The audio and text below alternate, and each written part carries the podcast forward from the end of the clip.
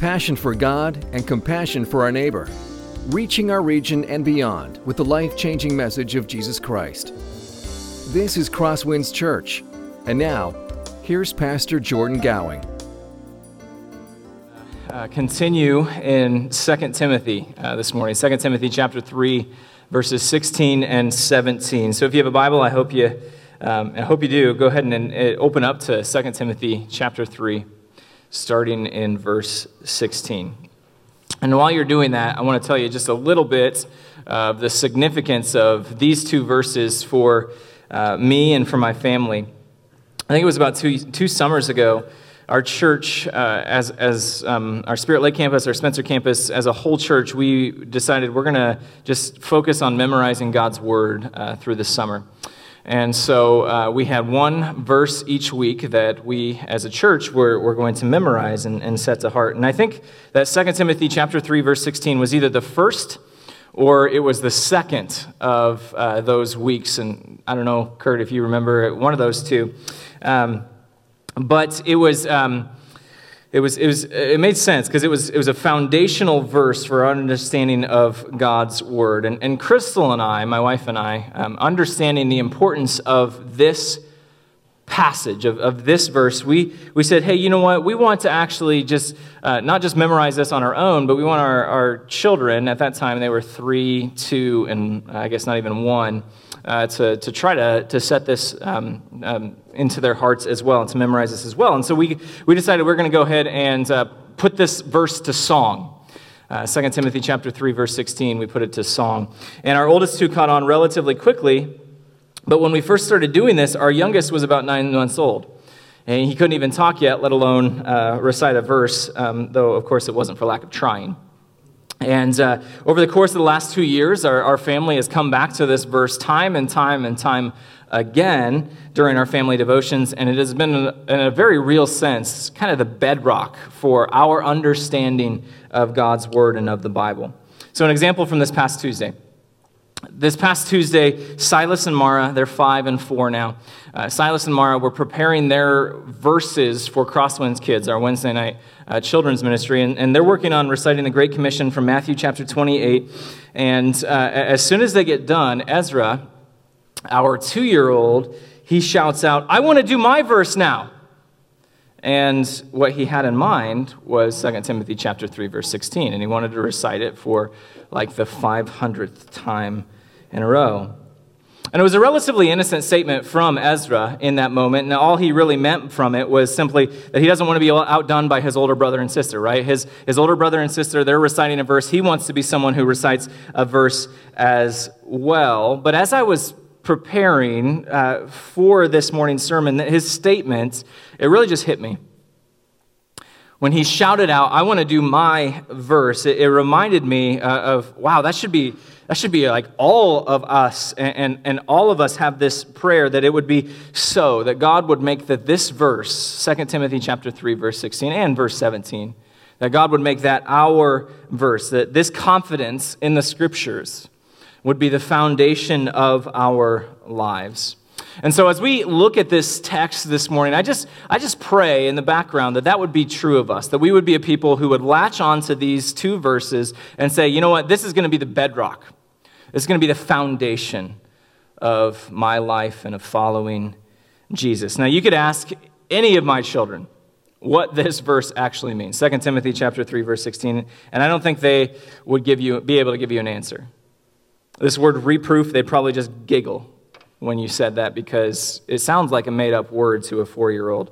But they know that there's something special about the Bible, and that's a great place for us to start this morning. Just by recognizing that there's something special about the Bible, there is a reason why we take it so seriously. There's a reason why we want to honor Jesus with our lives, and we start by being rooted in the scriptures. So these two verses, 2 Timothy 3, verses 16 and 17, they give us a picture of how God intends to use the Bible in your life.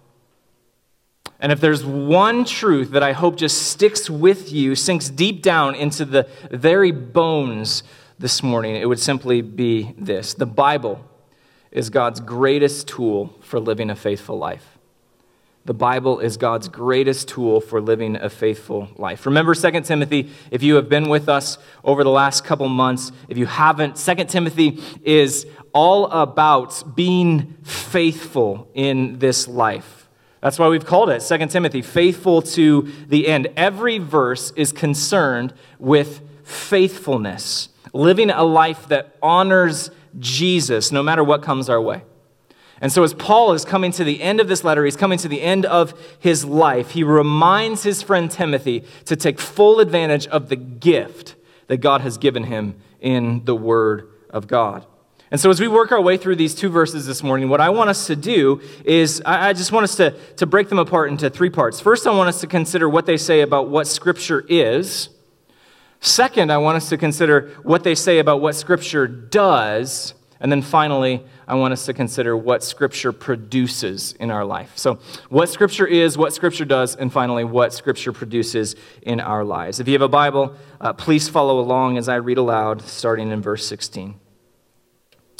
All Scripture is breathed out by God and profitable for teaching, for reproof, for correction, and for training in righteousness that the man of God may be complete, equipped for every good work.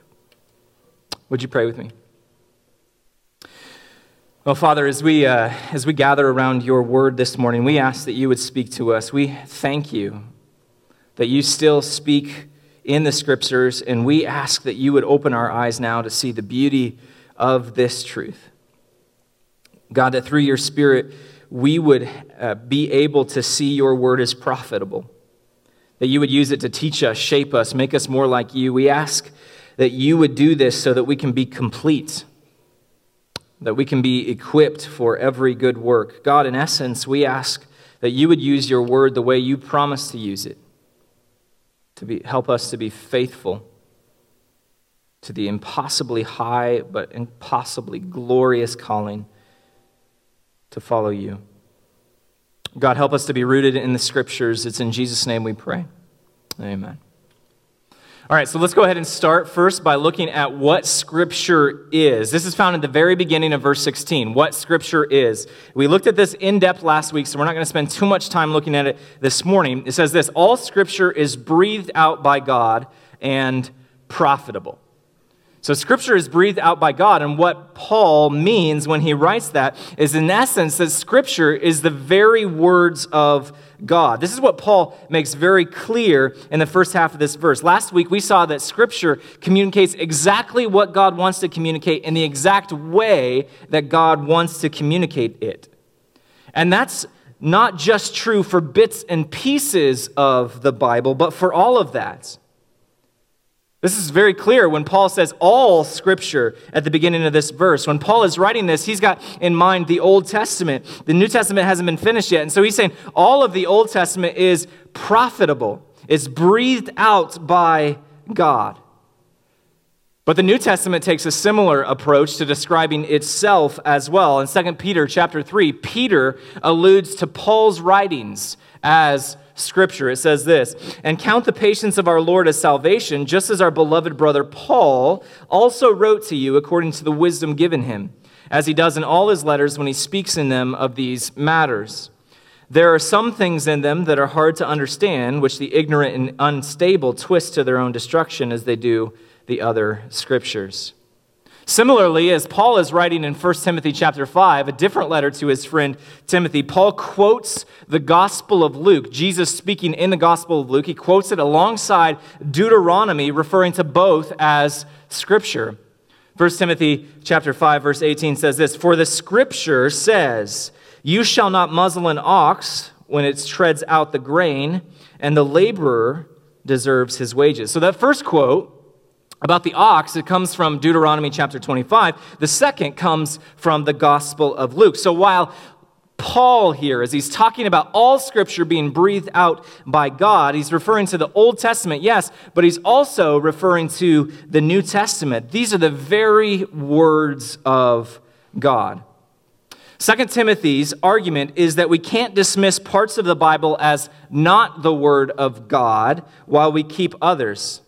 And one, to, uh, one objection that I oftentimes hear in this regard is, is from 1 Corinthians chapter 7. Some people will read 1 Corinthians chapter 7 and they'll say, okay, so Paul himself recognizes that some of the stuff he is writing is scripture and some of it is just his own opinion. And they'll refer back to 1 Corinthians chapter 7. It says this To the married I give this charge, not I, but the Lord. The wife should not separate from her husband, but if she does, she should remain unmarried or else be reconciled to her husband. And the husband should not divorce his wife. To the rest I say, I, not the Lord, that if any brother has a wife who is an unbeliever, she consents to live with him, he should not divorce her. So the argument goes something like this from 1 Corinthians chapter 7. Paul himself recognizes that some of the things that he is writing are scripture when he says, Not I, but the Lord he is referring to Scripture. And other parts, Paul recognizes he is not he, he's not writing Scripture, that this isn't authoritative. And that's why he says, I, not the Lord. But is that what Paul is claiming here? Well, ironically, Paul is making the opposite claim. In verses 10 and 11 of, of 1 Corinthians chapter 7, he is saying that, that husbands and wives should not get divorced. And, and we can ask ourselves, is this mentioned anywhere else in the Bible? Well, yes, it's mentioned elsewhere in the Bible. Jesus talks about this in the Gospels, and wouldn't you note it? That's exactly what Paul says here when he's in 1 Corinthians chapter 7, talking about where this command comes from. He is saying that this teaching comes from Jesus, it comes from the Lord himself.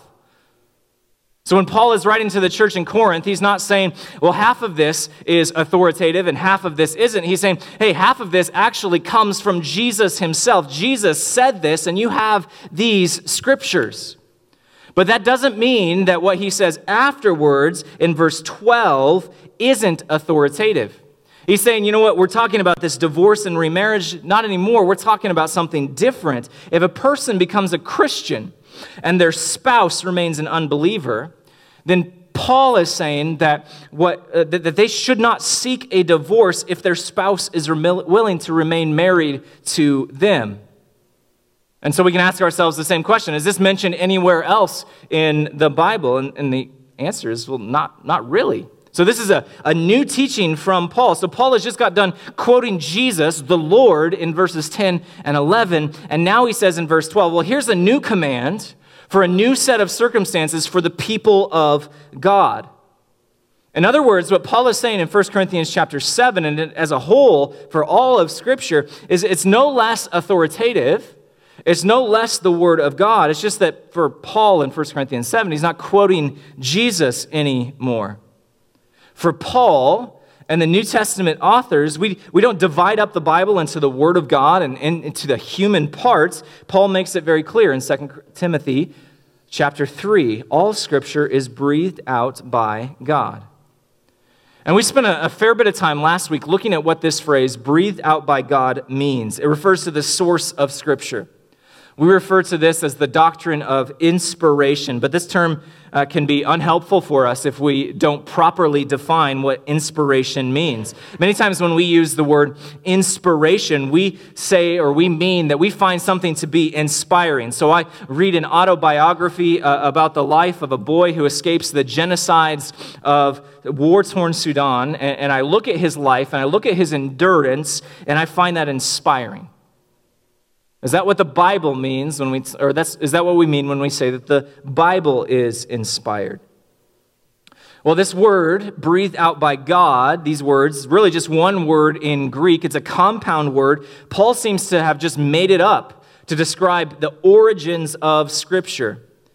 God breathed. This is his description that, these scriptures are breathed out by God, just as the breath that you exhale comes from you and is breathed out by you. Paul is arguing that the same thing is true of Scripture. It comes from the exhalation of God. And if this claim is true, that Scripture is breathed out by God, then that means that it's not just like a relic of the past.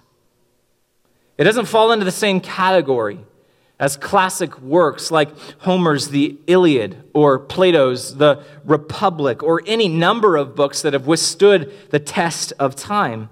Those may be inspiring, yes, but only the Bible is God breathed. And if the Bible is God breathed, if the Bible comes from God Himself, then it is still relevant today. It still speaks to the day in and day out mundaneness of your life, to the highs of life, especially to the lows of life.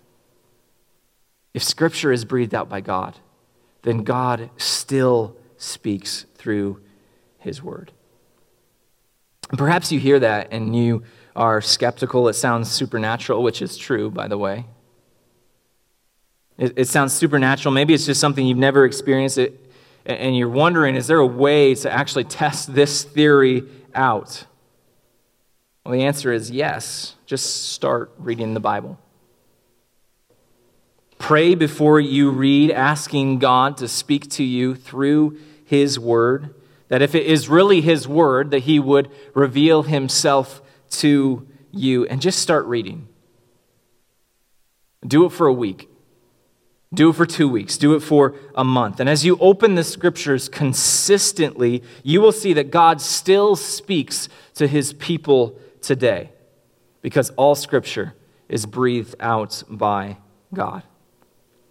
Of course, it follows if Scripture is breathed out by God, then it is also profitable. And that's exactly what Paul says that this word profitable here, when he's talking about Scripture, it just means useful, beneficial, advantageous. There is a benefit to reading God's Word. That is because they are the very words of God. And this is what the rest of verse 16 describes Scripture is useful. It is beneficial. It is advantageous. In what way? Or, or, put another way, what does Scripture do for us? Take a look at verse 16 again. All Scripture is breathed out by God and profitable for teaching, for reproof, for correction, and for training in righteousness.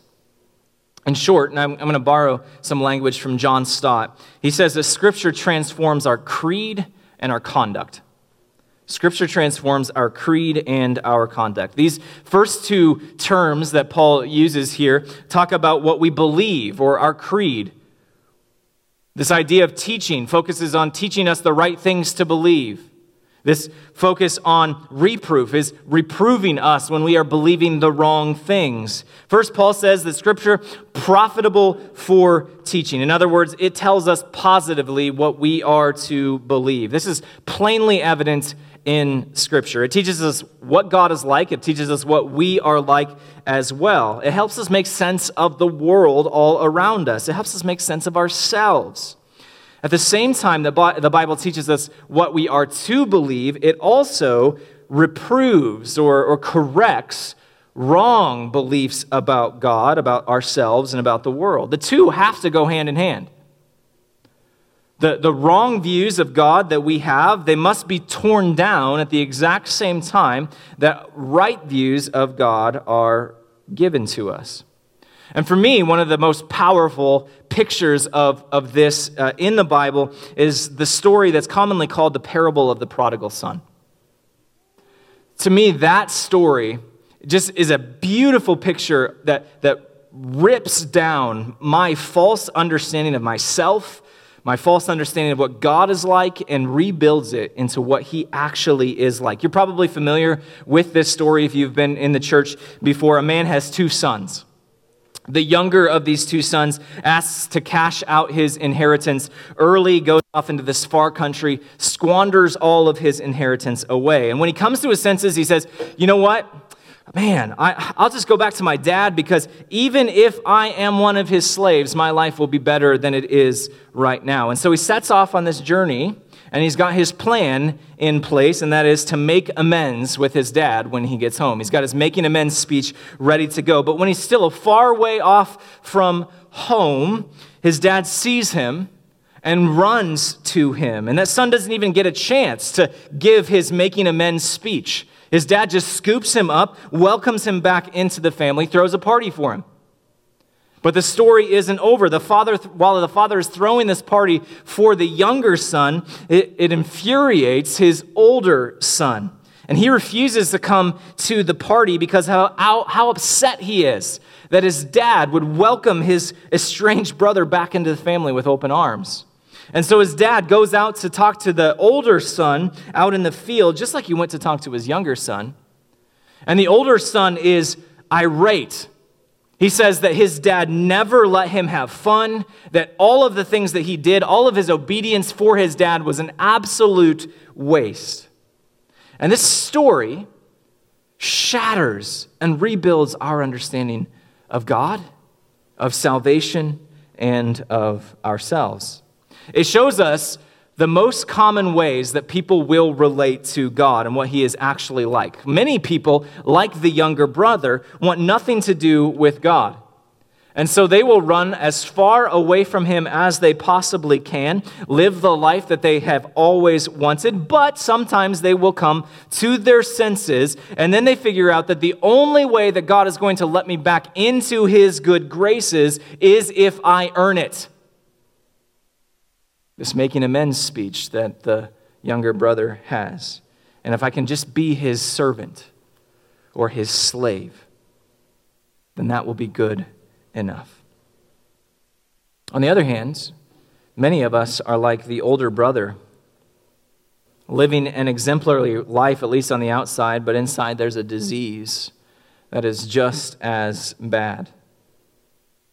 We see that people like the older brother, they don't actually want anything to do with God either.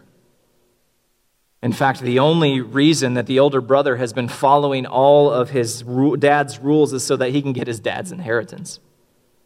He's got the exact same heart as his little brother. He doesn't want his dad, he just wants what his dad can give him. And when his brother is welcomed back into the family with open arms, he, he essentially says, So all this acting good was an absolute waste.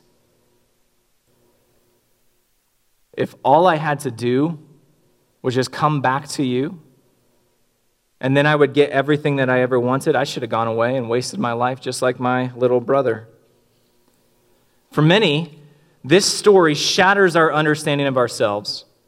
Like the older brother, we think ourselves far better of a person than we actually are. We are blind to our own diseased heart. It forces us to wrestle with our motives for obedience. Am I doing good because I only want to be blessed by God or what I can get out of it? Or am I actually desiring to love my Father.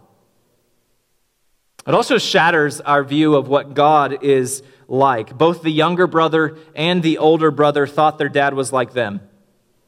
The younger brother thought that his, that his only shot of getting back into his father's good graces was with years of hard labor, of servitude, of making amends. In the same way, the older brother thought that his dad would just rip into his little brother because of his wasteful and sinful living. But that's not what we encounter in this story. In this story, we encounter a God who loves with an unstoppable love, who has run as far, for, for those who have run as far away from him, he runs to them. And for those who are trying to be so good that they don't actually even need God, he runs to them as well. It also shatters our understanding of how we can be made right with God. The, the two sons, they, they act in different ways, and yet they have the exact same approach to their father. They think that the key to being in their father's family is earning it. And so the younger brother, when he is far off from his dad, he's going through this speech in his head, and he says, Three things I've sinned against heaven and against you. Second thing, I'm no longer worthy to be your son. Third thing, just make me a slave, make me a servant. And yet, when he gets to his dad, as he's been running through these three things over and over and over again, his dad doesn't let him say the third thing. He says, Yes, I've sinned against heaven and against you. He says, Yes, I've, I, I'm no longer worthy to be called your son. And yet, his father scoops him into his arms. The older brother has a similar view. When he sees that his younger brother is welcomed into his family without having to do that, he, he's irate because he should have to earn it. And when we look at our own lives and the ways that we so often relate to God, so often relate to salvation and what salvation is actually like. We encounter passages like this in Scripture, and they teach us what God is actually like. They teach us what we are actually like. They teach us what salvation is actually like. And part of that is ripping down these false beliefs. All scripture is breathed out by God and is profitable for teaching and for reproof, for transforming our creed, what we believe. Scripture also transforms our conduct or our actions, the way we live our lives. This is what Paul has in mind in the latter half of these four. When he talks about correction and training for righteousness, God uses Scripture to correct our, our wrong behaviors and, and wrong actions by telling us what we must not do, but it also tells us what we must do in order to live a faithful, God honoring life. And again, this is, these are two things that go hand in hand, aren't they? As we follow Jesus, as we become more and more like Jesus, it is a lifelong process of putting some things to death and putting on, to use language from Colossians, the, the fruit of the Spirit, the, the things that, that make us more and more like Jesus. Colossians chapter 3. Paul is writing to the church in Colossae, and, and he starts with this. He says this If then you have been raised with Christ, Seek the things that are above, where Christ is, seated at the right hand of God, for you have died, and your life is hidden with Christ in God. So, what Paul is saying is saying, you know what, you have been united with Jesus in his death, in verse 3, and you've been united with Jesus in his resurrection, verse 1. So, in light of all that God has done for you in the gospel, here's what it means for you to live a faithful life now. And after he gives us correction, he gives us all of these different areas of our lives that we are supposed to put to death in verses 5 through 11 of Colossians chapter 3. Then he talks about training in righteousness, what it looks like for us to actually live like Jesus in this world in verses 12 through 17. And it culminates with this Let the word of Christ dwell in you richly, teaching and admonishing one another in all wisdom, singing psalms and hymns and spiritual songs with thankfulness in your hearts to God. And whatever you do, in word or deed, do everything in the name of the Lord Jesus, giving thanks to God the Father through him. The scriptures are profitable, they're beneficial because they transform our conduct. They tell us how we are to live, especially in a contentious age, in the last days, to use language from 2 Timothy, to live a life that honors Jesus.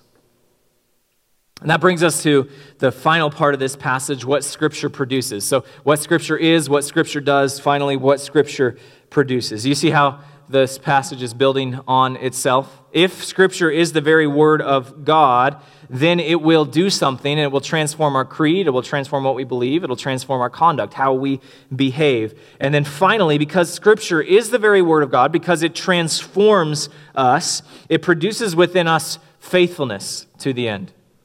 It produces within us faithfulness to the end. Let's go ahead and read all of it together. All Scripture is breathed out by God and profitable for teaching, for reproof for correction and for training in righteousness, that the man of God may be complete, equipped for every good work. So, because Scripture is the very Word of God that He uses to transform us, transform our beliefs and our behaviors, the Bible produces faithfulness in the people of God. This is what Paul has in mind when he says that the man of God may be complete. Remember, he's, he's primarily writing to Timothy here. This is why he says, man of God. This is applicable in one sense to, to all of God's people. If you want to be complete, then there is no better place to turn than to the scriptures. And I, I just love this word complete here because it doesn't mean perfect, it means something like proficient.